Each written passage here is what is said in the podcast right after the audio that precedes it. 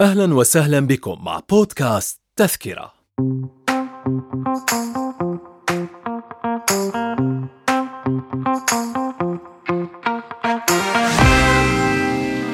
نرحب بكم مجددا مستمعي الميادين بودكاست في حلقتنا الثالثة من بودكاست تذكرة. والتي حجزنا بها مقعدا لمتابعة أحد أبرز المسلسلات المصرية في شهر رمضان 2022 والذي يكمل في جزئه الثالث محققا نسب مشاهدة عالية على الصعيد الدرامي وكاشفا أسرارا ومفاجآت أحدثت جدلا واسعا في مصر على الصعيد السياسي لا سيما وأن هذا العمل تضمن مشاهد حقيقية تعرض للمرة الأولى عن أبرز الأحداث التي تناولها المسلسل. الاختيار مسلسل مصري يوثق لأحداث أو يرسم المرحلة المقبلة في البلاد.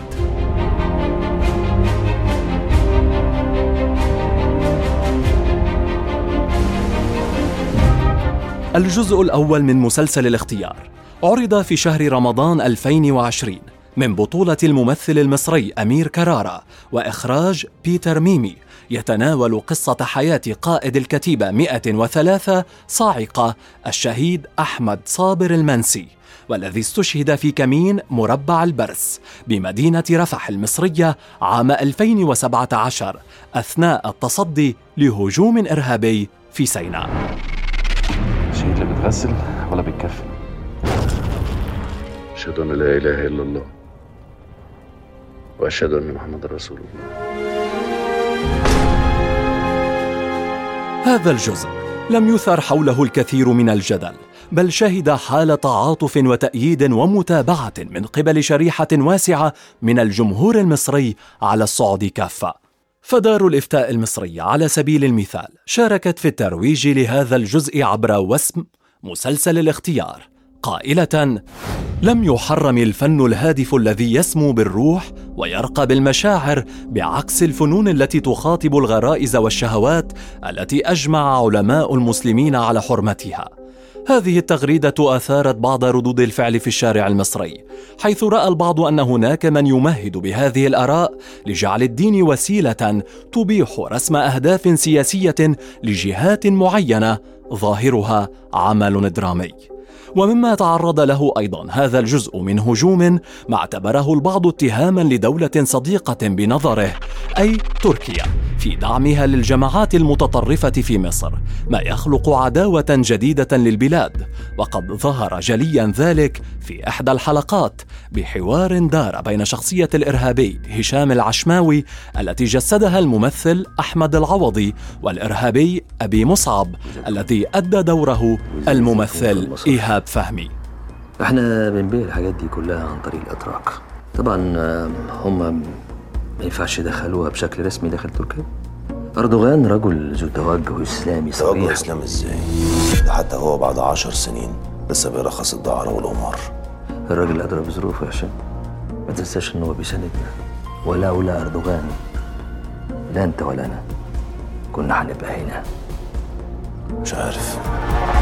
ومع انطلاق الموسم الرمضاني 2021 أطل مسلسل الاختيار بجزئه الثاني مع كريم عبد العزيز وأحمد مكي وتأليف هاني سرحان وإخراج بيتر ميمي أيضا.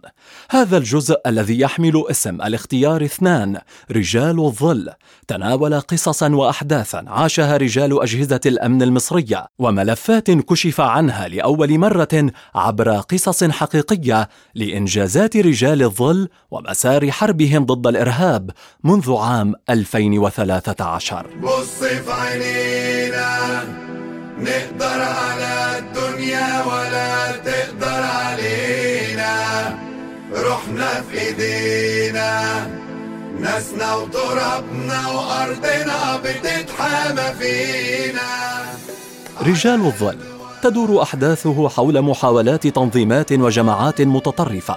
الانتقام على خلفية عزل الرئيس الراحل محمد مرسي من خلال شن سلسلة هجمات عنيفة خلفت عشرات القتلى والجرحى. وقد ركزت الحلقات الأولى على اعتصامي رابعة والنهضة.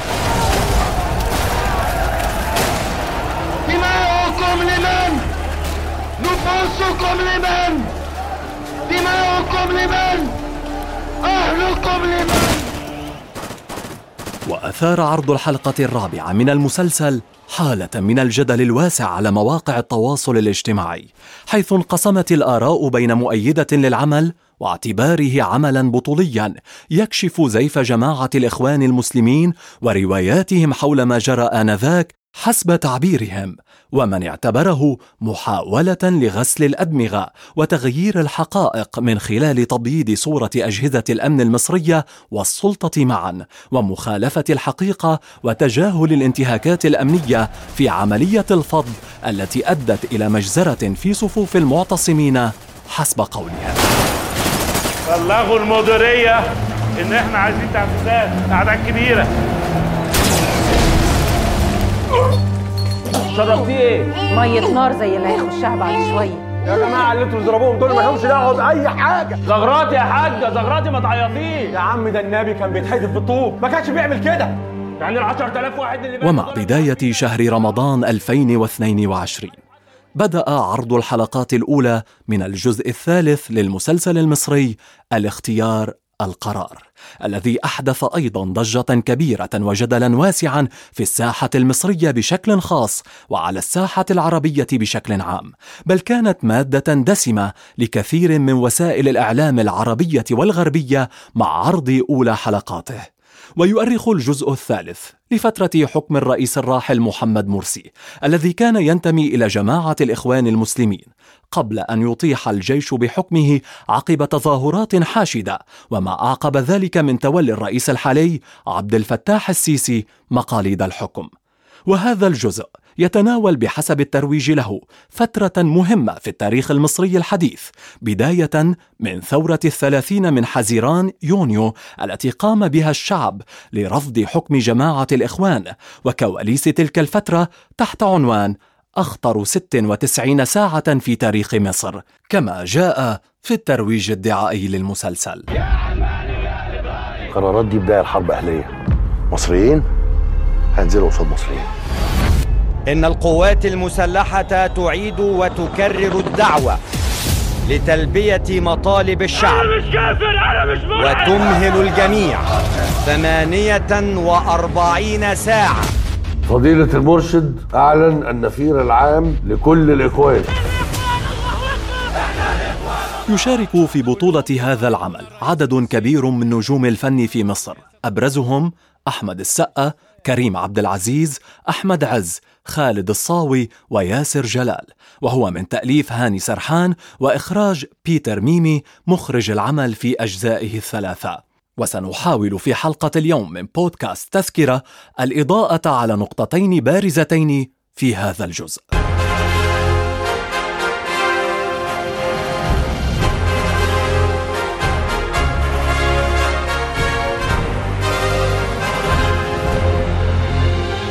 النقطة الأولى. تجسيد دور الرئيس المصري عبد الفتاح السيسي الذي كان وزيرا للدفاع أيام حكم الرئيس مرسي عام 2013 وقد أدى الدور الممثل المصري ياسر جلال وأحدث مفاجأة على مواقع التواصل الاجتماعي بين من اعتبره قد أتقن الشخصية في الأداء والتمثيل ومن رآه لم ينجح في تأدية الدور بالكثير من الجوانب. ولكن ما يهمنا نحن هو في الرسائل غير المباشرة من تجسيد شخصية الرئيس السيسي والأهداف من وراء ذلك حيث إن تأدية دور يتناول السيرة الذاتية لرئيس مصري لا يزال في سدة الحكم يحمل الكثير من الدلالات، لا سيما وأن المشاهد والحوارات التي عرضت تظهر الرئيس السيسي منقذا للجمهورية. ومن الشواهد ما قاله في كلمته ضمن الحلقات الأولى للمسلسل، التي ظهر فيها الممثل ياسر جلال بدور وزير الدفاع ضمن أحداث الثالث من تموز يوليو عام 2013 خلال اجتماعه مع عدد من القيادات الوطنية.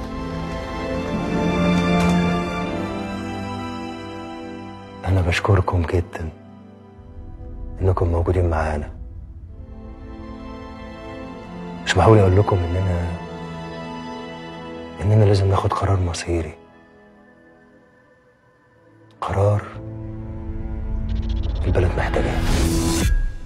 والنقطة الثانية عرض مقاطع فيديو مصورة لقيادات جماعة الإخوان في اجتماعات مغلقة. وهذه السابقة في الدراما المصرية يراها البعض تأكيدا للرسالة السياسية المباشرة التي يريد إيصالها المسلسل للمشاهد. إذا استشعر الناس زي ما أنا بقول إن سدت كل المنافذ سيؤدي هذا إلى حالة من الاضطراب. لا نعرف إلى أي مدى ستذهب غير النتيجة. أنا بقول لحضرتك سيؤدي إلى اضطرابات. ساعتها ولا أنا ولا أنتم هتقدروا تمنعوها. ستتوجه الاضطرابات إلينا. ستمثل خطر حقيقي غير 11 فبراير. أنا أرصد الواقع الحقيقي أنا لك ناصح أمين. المسلسل في تصاعد والأحداث تتوالى وما ذكرناه ليس سوى القليل مما شاهدناه مع بداية الموسم الرمضاني لعام 2022 حيث كثرت الآراء المتباينة حول أهمية العمل في هذا الوقت بنظر البعض ومحاولة السلطة في نقل رواية واحدة وتثبيتها وشيطنة الطرف المقابل في نظر البعض الآخر.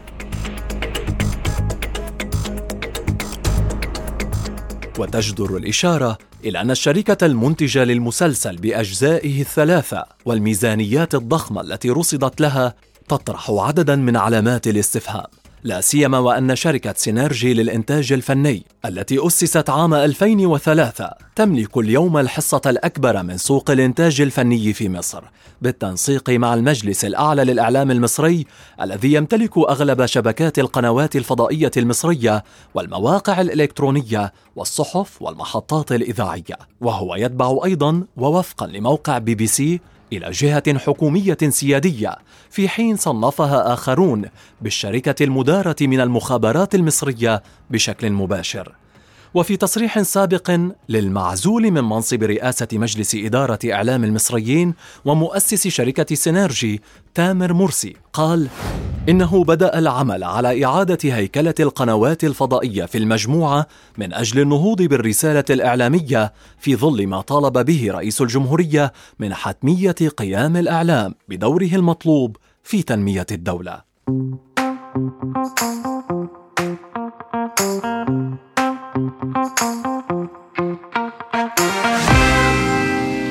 في الخلاصة هل ما تشهده الأعمال المصرية الحديثة من ضخامة في إنتاج الدراما السياسية وتحديدا في شهر رمضان يأتي ضمن سياق التوثيق الطبيعي والمطلوب لمراحل التاريخ الحديث للبلاد؟ أم أن هناك من يسعى لاختيار الدراما كتذكرة فعالة تعيد بلورة الوعي الجماعي وتقوده إلى أهدافه برسم معالم المرحلة المقبلة. شاركونا رأيكم.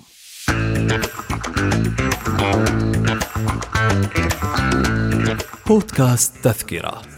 إعداد وتقديم وإخراج محمد فحص. الإشراف العام بلال عبود إنتاج الميادين.